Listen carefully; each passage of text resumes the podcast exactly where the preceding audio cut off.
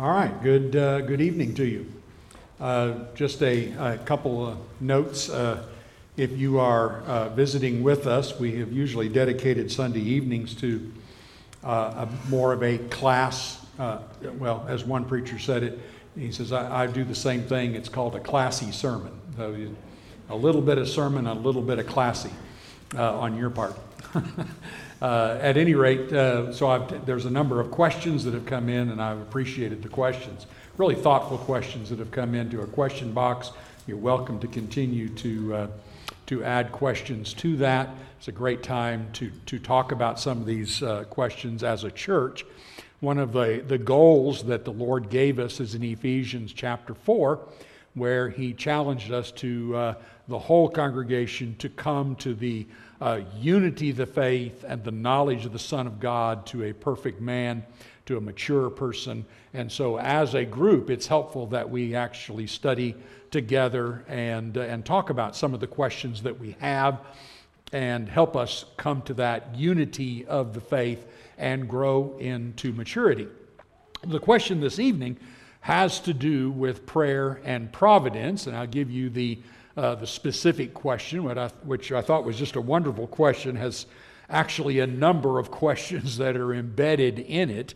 Uh, the question being, how do we understand God's providence? I would take that as first and foremost uh, the foundational uh, part of the question. And if I pray for something and it does not, does or does not happen, was that God or just chance?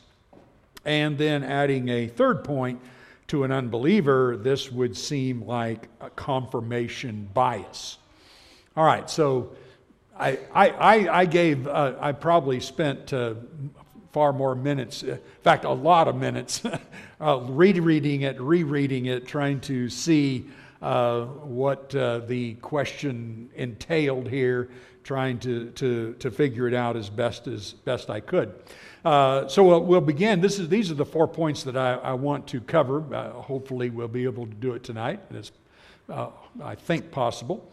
Uh, first one, just get a, a, brief general understanding of prayer and its purpose. Uh, secondly, we need to discern how can we discern an answer to prayer? Is this God or is this chance? Or, you know, how, how do, are we supposed to discern this? Uh, thirdly, uh, and I think it's important embedded in this prayer, is uh, what are God's promises uh, concerning answered prayer and answering our prayers. We need to have some trust in that. And then finally, uh, how is providence fit in to uh, and relate to prayer? what, what is that? So, this, this is where the direction then we'll go. And I'll, I'll entertain, uh, obviously, as we usually do, uh, maybe some questions or comments from you, and as well uh, uh as I will uh, also present some things uh, on, on my side of it. So let, let's start just with a few things on introduction, just a general understanding of prayer. And I think the first thing to note here is that prayer, prayer is an act of faith and an act of dependence on God. Um, I, am afraid we miss that. I, I, know that's a challenge for every one of us. It uh, has been for me in my life as well. And as I've aged, I, I think I'm coming closer to grasping the idea that, that this is a, an act of trust in someone greater, uh, someone who has it together, from someone who doesn't have it together and someone who needs to be dependent upon Him. Now, when we say dependence on God, that is where I think uh, it is hardest to evaluate our prayers and the direction of our prayers. If I'm truly dependent on God, I should not care how He answers it. You think? I need to be so dependent upon Him that in whatever direction He feels that He needs to go with me and my life, and however He feels like that needs to be answered, that is certainly His prerogative, and I need to rejoice over it. So tell me, why would I need to rejoice over it? Why? And why, why his will better? That's his thoughts, Isaiah 55, right? His thoughts are greater than my thoughts. His ways are greater than my ways. Do you find yourself at times, though, when you're praying, or at least the thought of, I need to pray to God about this, that maybe you have a pretty good idea of what you think the outcome ought to be? It's pretty easy to do, isn't it? Where, um, well, I, I just, you know, obviously this would be the correct way to answer the prayer. and so we can get a little pushy uh, with that instead of really, when, as Jesus said in the garden, your will, not mine, be done. Are we willing, really willing to admit that, that His will be done? And if His will is that I suffer through some things, that is okay with me. It's not my life, it's His. And I do not have a right to dictate to Him what my life ought to be. Uh, uh, I've mentioned this briefly in passing in some of the lessons I've given on Sunday morning. That uh, can you imagine being um, any one of the apostles, any one of the prophets, Jeremiah, Isaiah, whom God called to be his prophet, to be his apostle in an early part of his life, in the young 20s, and him saying, like Jeremiah, here's going to be your life. And if it were a 23 year old today, I, and, and a 20 year old Barry, maybe even, I can imagine, uh, time out. I kind of had some plans, right? I, I, I, had some plans. And uh, what's a, what, what does entail what you're talking about? And God is saying, Well, what I'm talking about is you haven't got any plans anymore. All that you have planned, you can just throw that away because now your life is mine and I want you to do this. Even though maybe we are not, of course, in that same position, any week of our life, any day of our life, any month of our life, or year, or years of our life need to be treated that way. Total dependence. So that would, um, that be the first thing I would suggest all of us need to work on that prayer is the most beautiful, wonderful, fantastic gift that God has ever given to man other than the death of Jesus. But on the basis of his death, he says, You can talk to me. And I, I just cannot get over what a blessing uh, that is, uh, that he, he allows us to do that and promises that he will hear us. So that would be the first thing I, I, I would suggest here. Secondly, in 1 Timothy chapter 2, uh, verses 1 and 2, uh, Paul says, First of all, then I urge that supplications, prayers, intercessions, and thanksgivings be made for all people, for kings and all who are in high positions that we may, may lead a peaceful and quiet life, godly and dignified in every way. Uh, the reason I, it, there's a lot we could say about that, but just notice the different kinds of prayers there. And, and, and from that, I, I, would, I would suggest that, that prayer, both privately, but especially publicly, but certainly both privately and publicly, is, is occasional in nature. Uh, in other words, it, it has an occasion. There's occasions for supplications and occasions for intercessions, occasions for prayers for all, all people, uh, maybe in government like this, for kings. I wonder how often Paul just went to prayer with God and talked about his upcoming meeting with Nero or prayed concerning the leadership there, and that was the focus of his prayer. I say that because sometimes we go to God in prayer and we're, and we're just trying to think of a million things we ought to be saying instead of being more, more focused. Uh, there are occasions for prayer. And that's, certainly true with our public prayer. And this is why I, am just mentioning, of course, uh, well, when you women are meeting only, you know, think of your prayers when you're leading prayer in which it, you have an occasion And it is not the time necessarily to uh, go on about everything that you could possibly pray about, but it is a time in which to set up the occasion that you are there. Uh, just like Chip and I were talking about this uh, prior, like an opening prayer, and I thought Chip had a good point. It is an occasion to prepare ourselves for the worship we're about to do, and not necessarily a time to pray about everything we could possibly think of. Uh, things like a, a, a, closing prayer, very, very similar. We have in public prayer, we more have an occasion like that uh, that is important uh, that we that we do, and and and then just finally here. Prayer is about talking to God, uh, not anybody else. In other words, prayer is not a time to preach to the congregation or whoever might be listening to the prayer. Can you imagine you and your wife praying and you start praying and, and saying, uh, you know, I sure hope my wife becomes more submissive someday and, you know, maybe go on about that. Instead of just having a conversation with her. uh, don't try this at home, by the way, guys. I, uh, I would uh, discourage that. at any rate, think about what prayer is. And when we're, for example, leading in prayer, we are, we are praying on behalf of and including the congregation, not preaching to the church, but we're including them in so that we're all praying this together. And in that regard, you know, think about how you would pray individually, uh, and is it materially different in how you would talk to God privately and how you would talk to God publicly? In other words, if you're talking to God publicly in the sense like the Pharisees did, where you're talking to everybody else, and, and that kind of, then something's wrong. Talk to God in the sense of we're talking to you, God. We're not talking to anybody else. And that's, uh, I think, important. Anyway, those are some things that I think we just think about as we just introduce the idea. Those are gen- general things introducing the idea of, of prayer. Um, now, let's go on to the next, uh, next uh, question here.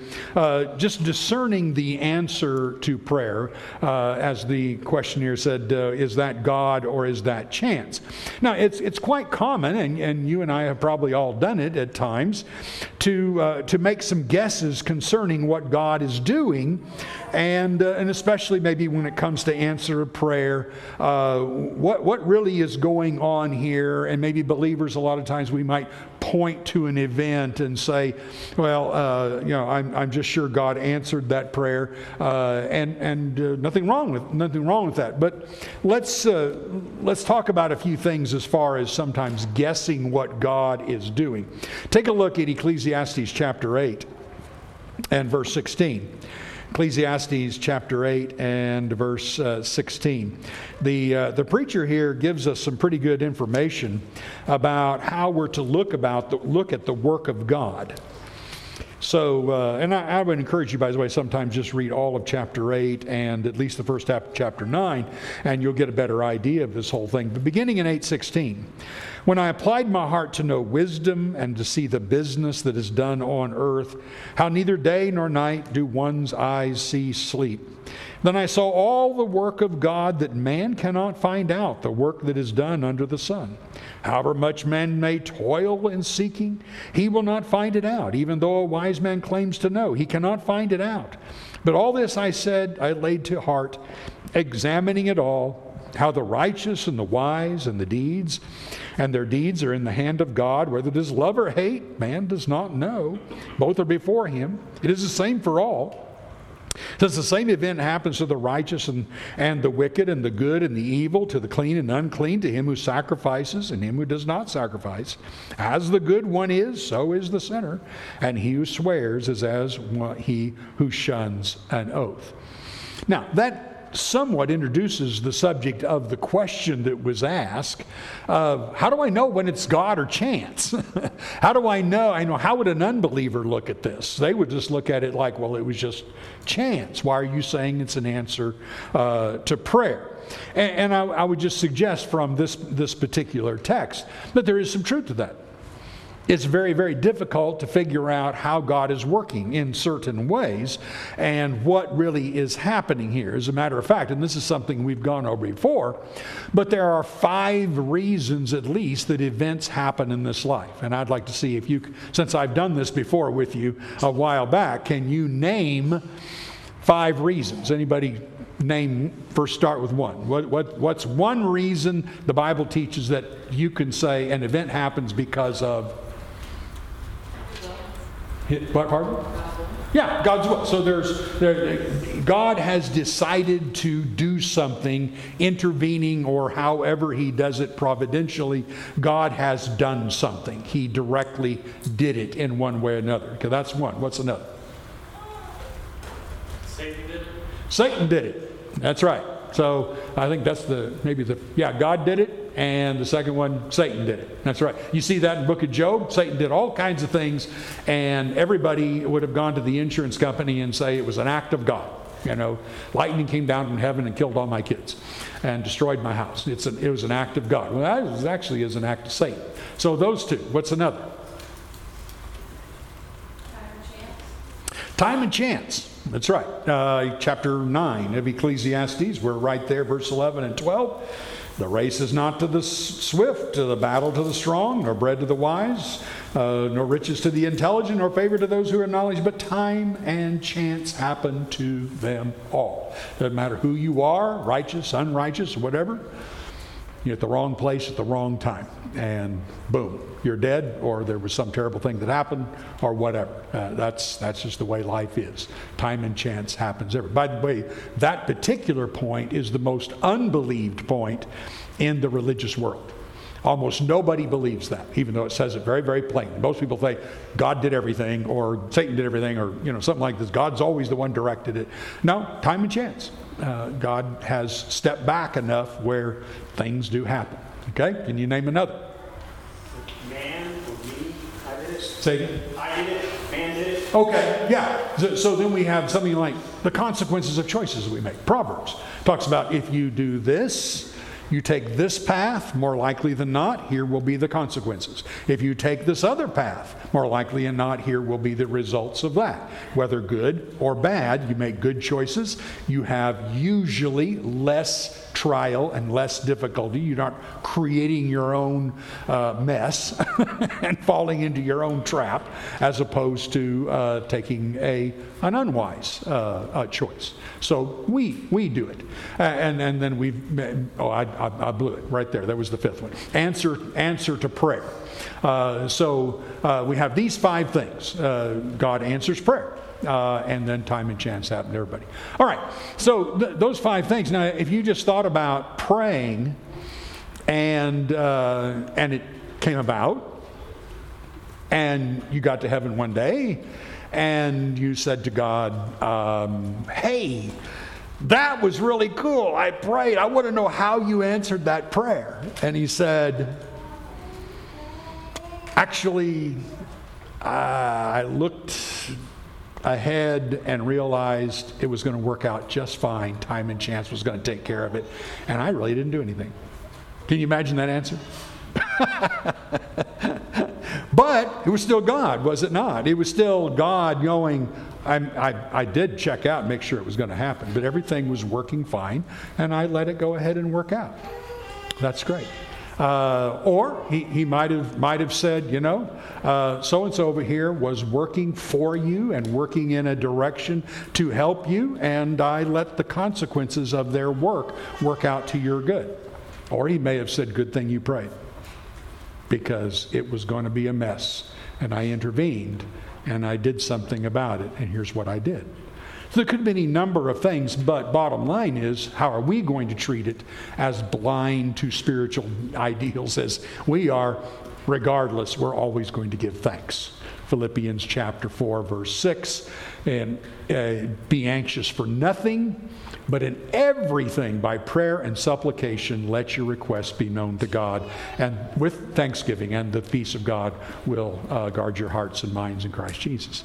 So, regardless, we, we do not have to get into the business of figuring out how, why, when, um, all of those, all of those kinds of questions. Well, that then leads also uh, to us stopping for a second and, uh, and just talking about God's answers to prayer and what his promises are. So let's hit some passages right quick.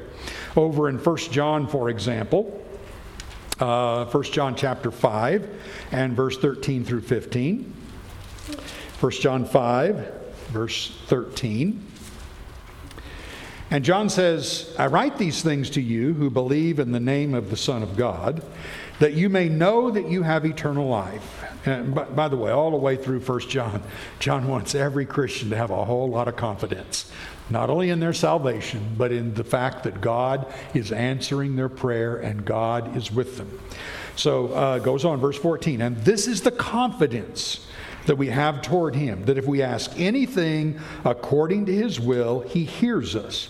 And if we know that he hears us in whatever we ask, we know that we have the request that we have asked of him. Now, the only thing I would caution there is does that mean that whatever we ask, it's always going to be answered specifically in the way that we've asked? Would anybody have a good reason why you would hope that wouldn't happen?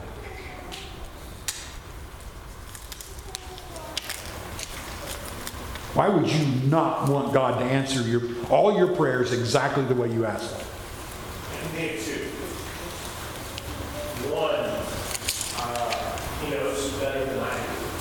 So, not, not Greg said, choose me if he has it. That's right. Um, but I think another reason is we have such a limited view of our life and of the world and things around us that um, if, God answered our prayers exactly the way we wanted, not only may it not benefit us, who knows better, but also it may have that that method of answer may have some negative impact to others, which I think on the slide before you talk about consequences of choice, I think we do have to remember that when God answers a prayer for us, frequently that impacts others, and so that impacts how we can answer. Because he can just Right. I'm going to get buried whatever he wants and whatever Yeah. happens to other people. That's right, Mr. Yeah, he's, he's not a genie in the bottle and uh, granting us, uh, you know, unlimited number of wishes. A, a reminder here, you remember in Matthew 7, uh, verses 7 through 11, he said, Ask and you shall receive, seek and you find, knock and it'll be open to you. And he says, And what father, if his child asks for a fish, would give him, or bread, would he give him a stone? A fish, would he give him a scorpion? Something like that. Reverse that. If I ask for a scorpion, is he not going to give me a fish? if I ask for a stone, is he not going to give me bread? That's what a good father and mother would do, right? If our children ask for something we know that is bad for them, we are going to certainly seek to do them good, and the, the request is important to us as a parent, but we're going to answer that request in the way that it is best for the outcome of our children's growth. And we would have confidence that our Father in heaven would be better than we are as parents and certainly do that. So we don't want to make this, uh, you don't want to read this obviously and make this some kind of blanket, oh, whoopee, you know, I've always wanted a BMW motorcycle. I think I'll start praying. Uh, maybe you're going to crash on that BMW motorcycle and God would prefer you not doing that. Uh, so there's, there's other th- ways of, of certainly uh, looking at that. But you notice the confidence there. He does hear.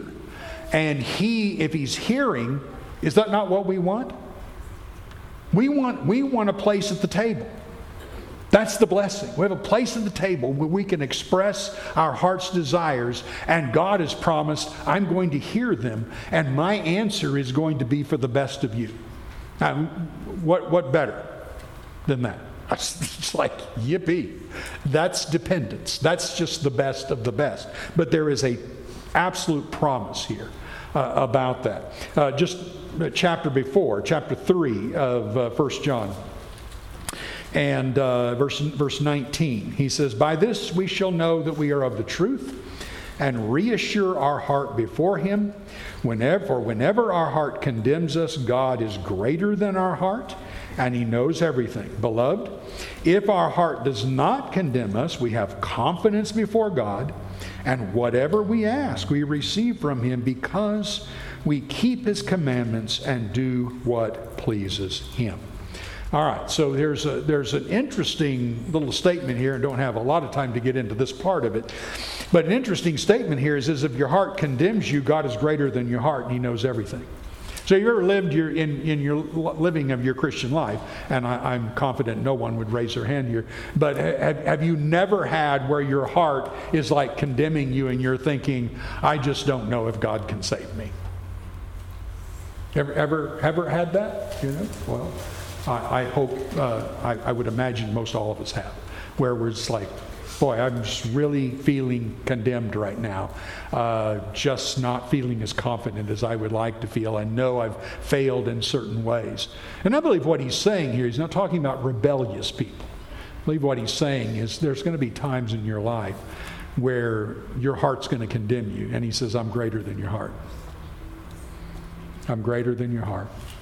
And, and you need to understand that I know, I know your desires for me and your loyalty.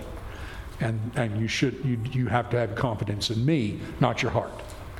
Your heart's going to dis, dis, your heart's going to mess you up and deceive you at times. And how many times does God want give us confidence that you're going to save us? And that's why He turns around and when your heart does not condemn you, you have this confidence. You can pray and you can receive what you've asked for because you please Him. That's the idea. Keep His commandments and you please Him. There's, there's a, so just another promise of this.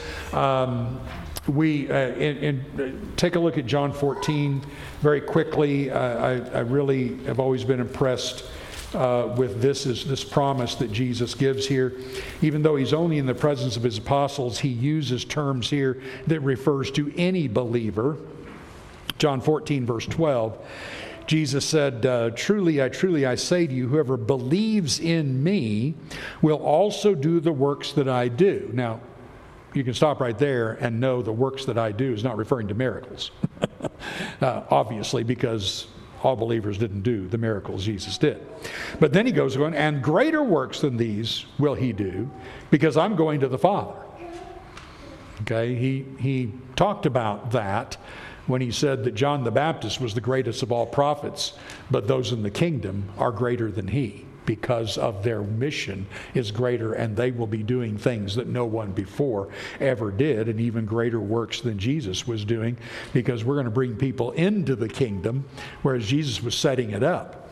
So, greater works I can do because I'm going to the Father. Whatever you ask in my name, this I will do that the Father may be glorified in the Son. If you ask me anything in my name, I will do it.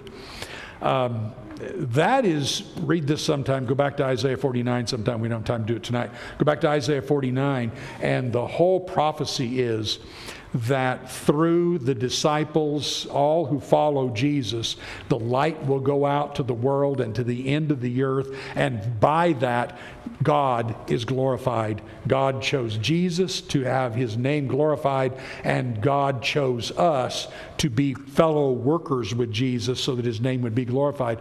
And basically, just narrow it down, Jesus is saying to all disciples who believe in him, um, whatever you need, to be a co worker with me in bringing the light to the world, just ask. I'm going to help you. So, how are we doing with that one? Intimidation. I don't know if this is going to work. I don't know if I could do that. I'm scared. Uh, I don't know if he'll answer. Blah, blah, blah, blah, blah, blah. He says, Look, when you're going out and you're going about to do something that I've asked you to do that will give glory to our Father, you ask. I'll work through it with you. I'll help you. I'll be there for you to do that. That's a terrific promise. By the way, it says the same thing in chapter 15 and verse 7 and 8 when he talks about I'm the vine you the branches. 15, 7 and 8, if you abide in me and my words abide in you, ask whatever you wish and it'll be done for you. By this my Father is glorified. So he's limiting that to requests that would have to do with glorifying the Father. That's, that's, the, that's the realm of my will, if you will. Yes, Rick. Right, that, that makes me think about, sometimes we don't pray as much about spiritual things, as we pray about physical things. It's like Matthew six thirty-three, seek first the kingdom, Yeah. and you'll have these other things. And so, in my mind, that probably translates to prayer more as well. Like, it, it, when we read it, is it in accordance with God's, it, he'll give it to us if it's accordance to his will. He's probably not talking about the new car. Yeah, that's right. He's talking about, like you said, are Yeah. you doing some, are- are- can I use you as my servant? And can you pray to be used as a servant? Then I'm going to answer that prayer. Yeah, and that I, I think I'm glad you mentioned that because I, I really, really believe that is one of our greatest failures.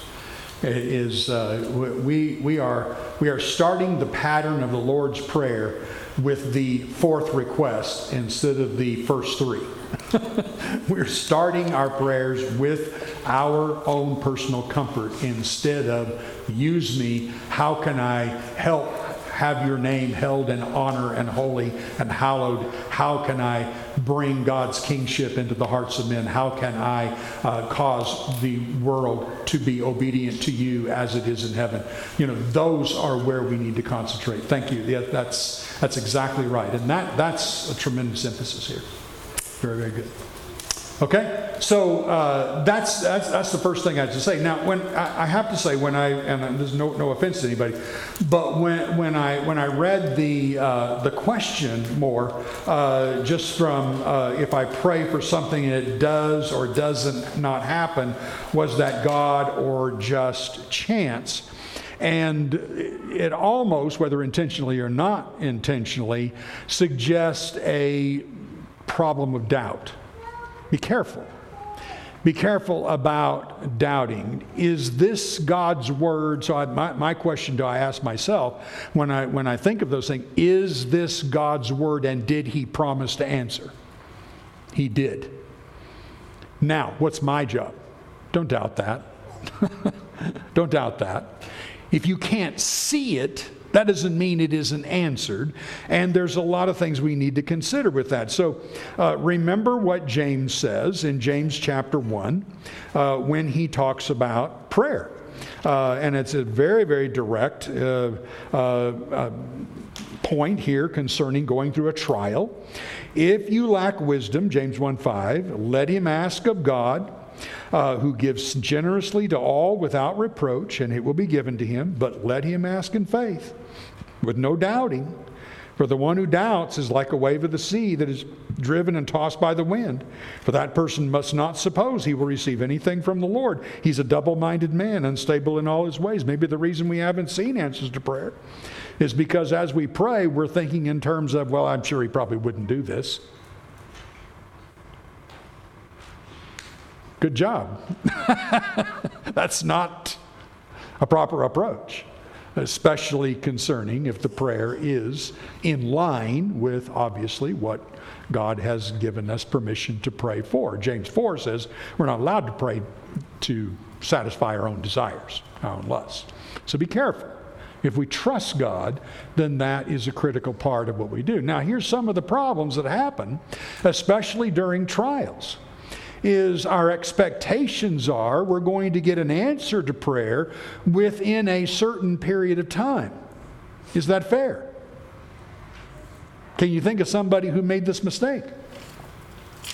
Other than Zechariah and Elizabeth that we have on the screen. And we don't know that they made the mistake. But can you think of somebody who obviously made the mistake? Pardon? Isaac? Okay. Uh, with Isaac, you mean the, yeah, the, the, the prayer that, yeah. Abraham. Abraham, you know, why don't we have a kid? And Isaac, uh, he does, he, when his wife is barren, then he does pray and is answered after 20 years of barrenness.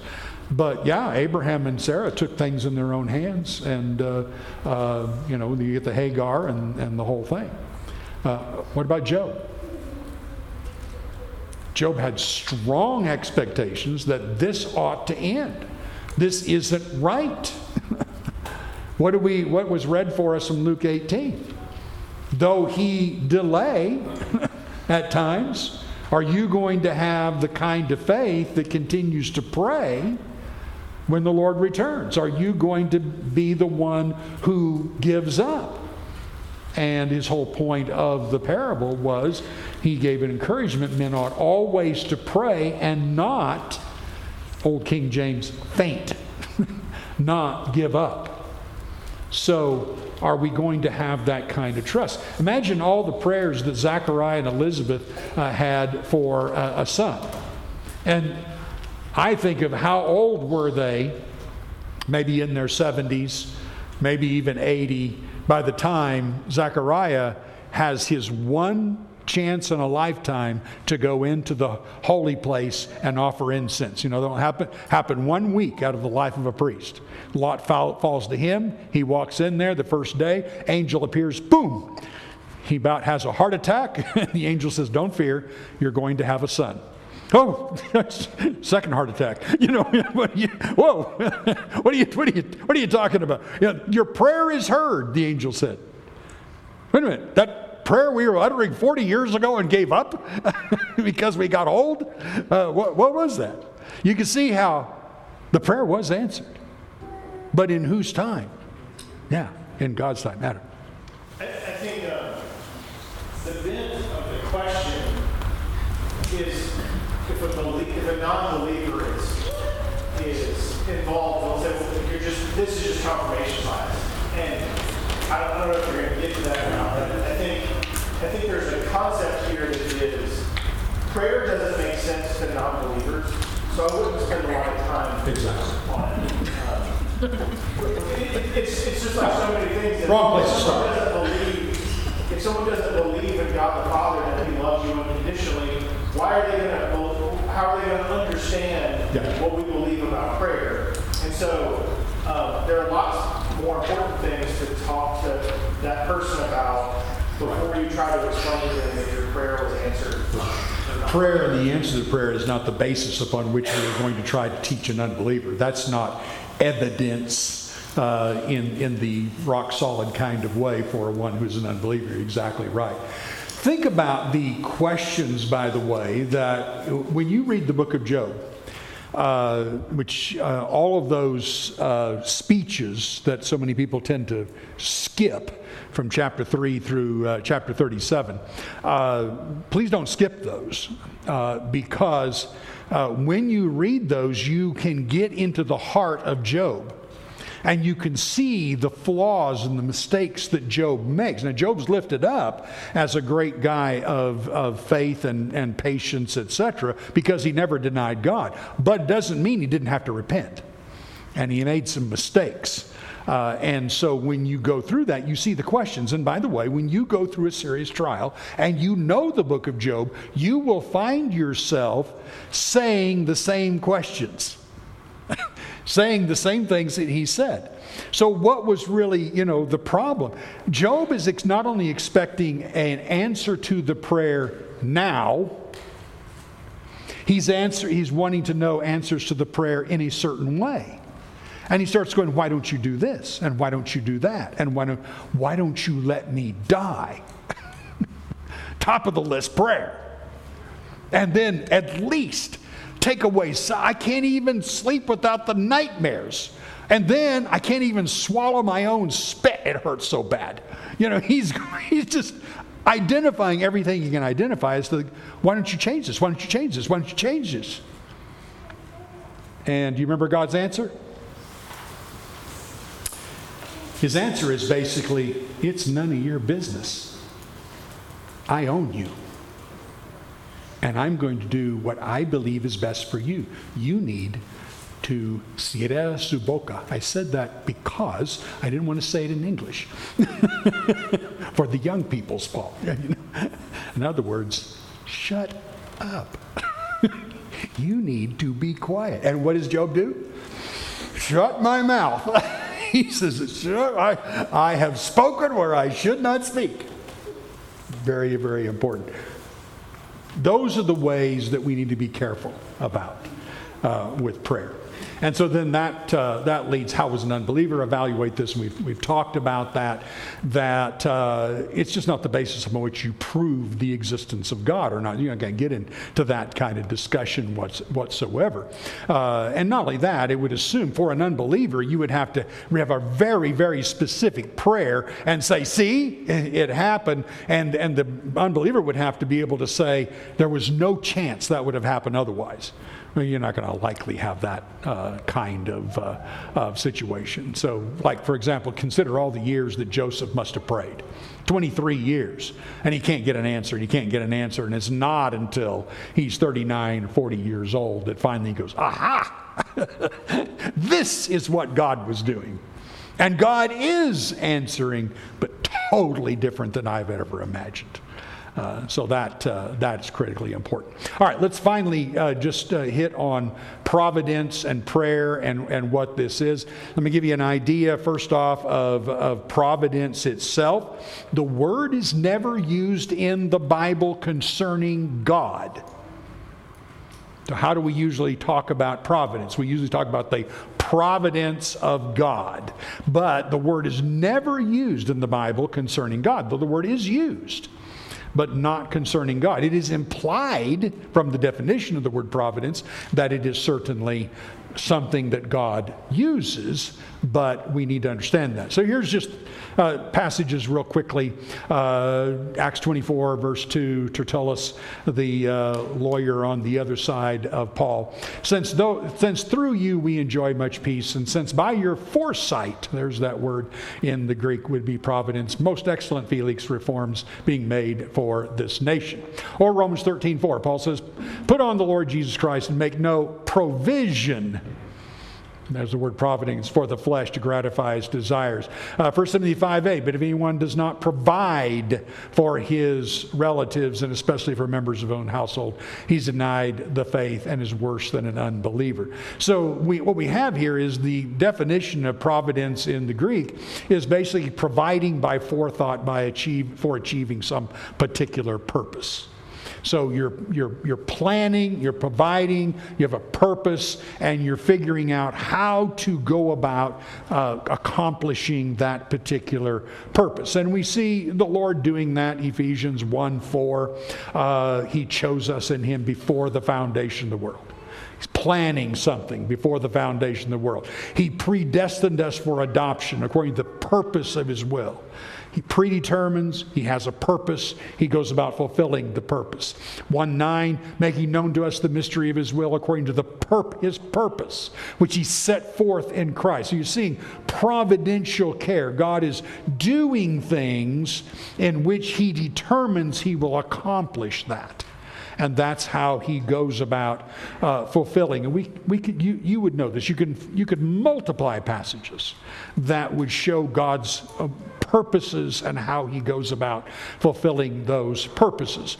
So, God working providentially or working miraculously, though, is not the same.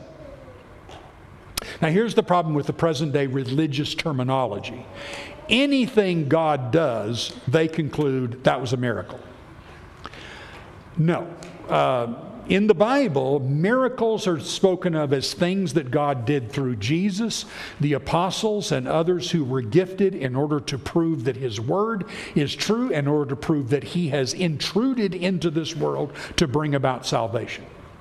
Uh, providence would not be used for that. I mean, in Acts, Acts 4.16, you have unbelievers, the San, Sanhedrin Council, the unbelievers say that, that a notable miracle has been done in our presence. We cannot deny it. Everybody sees it. They're not going to believe, but they recognize a miracle. That is not true with providence. An unbeliever would not and usually could not discern a, a act of providence. They discern a miracle, but not an act of God's providence. And, and a simple example of that is how would an historian answer how did uh, what what happened that caused Assyria to go in and destroy the northern kingdom of Israel? And they would go through, well, here was the history of it, and here was how the Assyrian king thought, and here's what he would do. Well, Isaiah 10, verse 5 says, I did it. God says, I raised up the Assyrians so they would go do it. But then he even says in that passage, he thinks, referring to the Assyrian king, he thinks he's also going to destroy Judah. Ha ha ha. He's not. God was in control of what's going on. Miracle? No. I don't know how he does it. I don't know how he did it. I don't care how he did it. He said he did it. No historian, uh, other than a person who was a Christian, would, would draw that conclusion. Same thing with God's punishment on the Roman Empire. In, uh, in Revelation 8, you have prayers that go up with the incense in a figurative way to God, and the answer to the prayer is the angels taking fire and casting it down to earth and starting to punish and destroy Rome. Now, all of you have read, um, you know, the, uh, the, what was that book, The Histories of the Roman Empire. Yeah, I mean, you've all uh, spent, uh, you know, numerous years uh, studying that. Uh, but if you read that, I'm sure he never says in those volumes that, uh, you know, after all, I could just write a page on this because God did it. No, they're going to give all the political and all the various things and the barbarians and, you know, all the things that came along. And God goes, I did it. I did it. And that's true with all the empires, etc. So prov- providence happens without it being discernible by the average person. Even for the Christian, it's not discernible until, like in Joseph's case, it gets way down the line. He's able to look back and go, oh, hey, how about this? We and the Wakisis prayed and prayed and prayed that they would get the child in California. And God said, I'll double that, and gave them twins in Indiana. Indiana. Well, I just broke down and cried last night. Teresa told me that's, that, that's just amazing. Wow. You ask an unbeliever that, they're going to go, ah. They can ah all they want we can give glory to God. And that's uh, the many other texts on this, by the way, as far as God's providence with us. Uh, Proverbs 3, verse 5 Trust in the Lord with all your heart. Do not lean on your own understanding. And with, in all your ways, acknowledge Him, and He will direct your paths. Philippians 2, 12 and 13 Is it not God who works in you, both to will and to work for His good pleasure? How's that working? I don't know don't care. He does it. Uh, chapter 4, verse 6 and 7 the peace of God, passes understanding, will guard your hearts and minds in Christ Jesus. If you be, don't be anxious about anything, 1 Timothy 2, 1 through 4, how God works with kings and rulers in order for us to live a quiet and peaceable life so that all can be saved. We need to be praying about that, not just about our own quiet, peaceable life, but quiet and peaceable life so that we can save others, so we can teach others. All of that is critical. And the final thing he told them a parable to the effect that they ought always to pray and not lose heart. Nevertheless, when the Son of Man comes, will he find faith on earth? Will he find that kind of faith? That's, that's, that's what we need here. All right? Oops. We're going to sing a song, and obviously we can help anybody in any way. This is a great time to do that, or talk to us, any of us elders or whatever, uh, afterward, that'd be great. Uh, let's stand and sing.